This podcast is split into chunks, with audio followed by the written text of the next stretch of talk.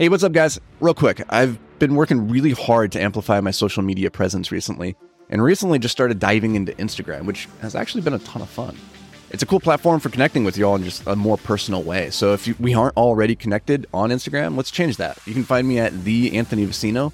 So go go connect. Let's do it. All right, let's get to the show. Yo, so the other day on Twitter, my buddy Nick Huber, he made a post about how he has recently been using blue blocker glasses and it's been having a really massive positive impact on his his sleep.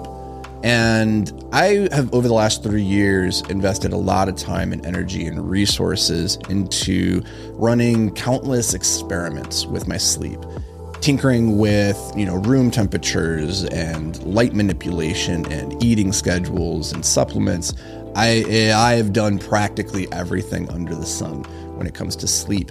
And um, i found that certain things work really well for me and some things uh, didn't work as well and some things just completely didn't work. And what i find interesting about sleep is that it's so highly variable and personal for, for a lot for for everybody right there are things, certain universal truths that will create a through line through everybody's experience. But generally, you need to figure out for yourself what you need to tweak and pull to make your sleep schedule, uh, your sleep hygiene, like as beneficial for you as possible.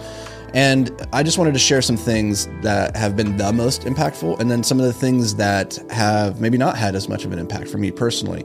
That doesn't mean that these are the things you should do and these are the things that you shouldn't do. Just recognize that you are a unique machine. And, and a lot of times when we're talking on this podcast uh, around the topics of like self mastery, the, the key to self mastery is to understand yourself. And that is a highly unique creature where I can share experiences I've had, things that have worked, things that haven't worked. But at the end of the day, that is highly personal to me and specific to my context. And so it might it might be that the things I share here completely missed the mark for you. And you have to be willing to experiment and try things and then be willing to pivot. Sometimes what works today won't continue working next month or next year. And so you have to constantly be evolving alongside this process. So I just wanted to share that with you. This is not a definitive, here are the things that do work and don't work, but like just from my experience. So from my experience, the blue blocker glasses didn't have any meaningful effect. I wore blue blocker glasses from two different companies for around 90 days straight. Every day after 5 p.m., I'd slap those bad boys on and I would set all my screens to go into nighttime mode so that they would change the hue. So if you're not familiar, blue light is associated with like, you know, brain stimulation. It's a type of harsh light that you see on your computer screen um, throughout the day and it can activate overstimulate certain areas of your brain which can make it hard to wind down later on when you're trying to go to sleep. So the idea behind blue blocker glasses is we take out that wavelength of light and now it doesn't activate those parts of our brain. It's a little bit easier on the on the eyeballs as well and so it just creates less strain overall. And uh, the theory behind this is great and there's research that supports it but for me whatever reason I, I, didn't really notice any benefits from blue blocker glasses or from changing my screens. That didn't that wasn't the thing that made the biggest impact. In fact, um, when I look at light manipulation, there's two aspects of this that made a much bigger impact, and it could just be that I did the this first experiment, which I'll share with you, before I did the blue blocker, and so maybe I'd already reaped majority of the the benefits, and so that's totally possible. But one of the things that we did was before I trusted blue blockers was light manipulation. And what we did was every night we set our house lights to dim at like 6 or 7 p.m. And we went one step further and we made sure that all the lights that were on in the house after 6 p.m. were below eye level. And so they were at chest height or hip height or down on the ground. So there was no more overhead light. And this is really important. The the angle of light and how it hits our retinas is one of the, the the signals to our brain that tells us is this the middle of the day or is the sun starting to go down and therefore I should start winding down. So when light is directly above us, your brain thinks, "Oh, it's noon, middle of the day, I should be awake." When the light is low, your brain thinks, "Oh, the sun is going down, it's getting nighttime now." And so, just by changing the angle of the light, not even so much the intensity, but just changing the angle can have a massive impact. And what I found was that actually did play a very big role for me once we started dimming the lights and moving them lower. that helped a lot and it made me sleepier it, really interestingly like by the time i'd go to bed in that last hour from like 9 to 10 i was i was far more sleepy than i typically was when the light was overhead or harsher whereas the blue blocker glasses didn't really make me sleepier didn't really have any effect so i would play with that though where you're dimming your lights after a certain time and then moving them lower i think that's a, a, a really beneficial little hack the other thing that really helped me in terms of the light manipulation was in the sleeping room itself. And we played around with, you know, turning our bedroom completely black, pitch black. That's the goal. Sleeping in a dark cave where there's no light, right?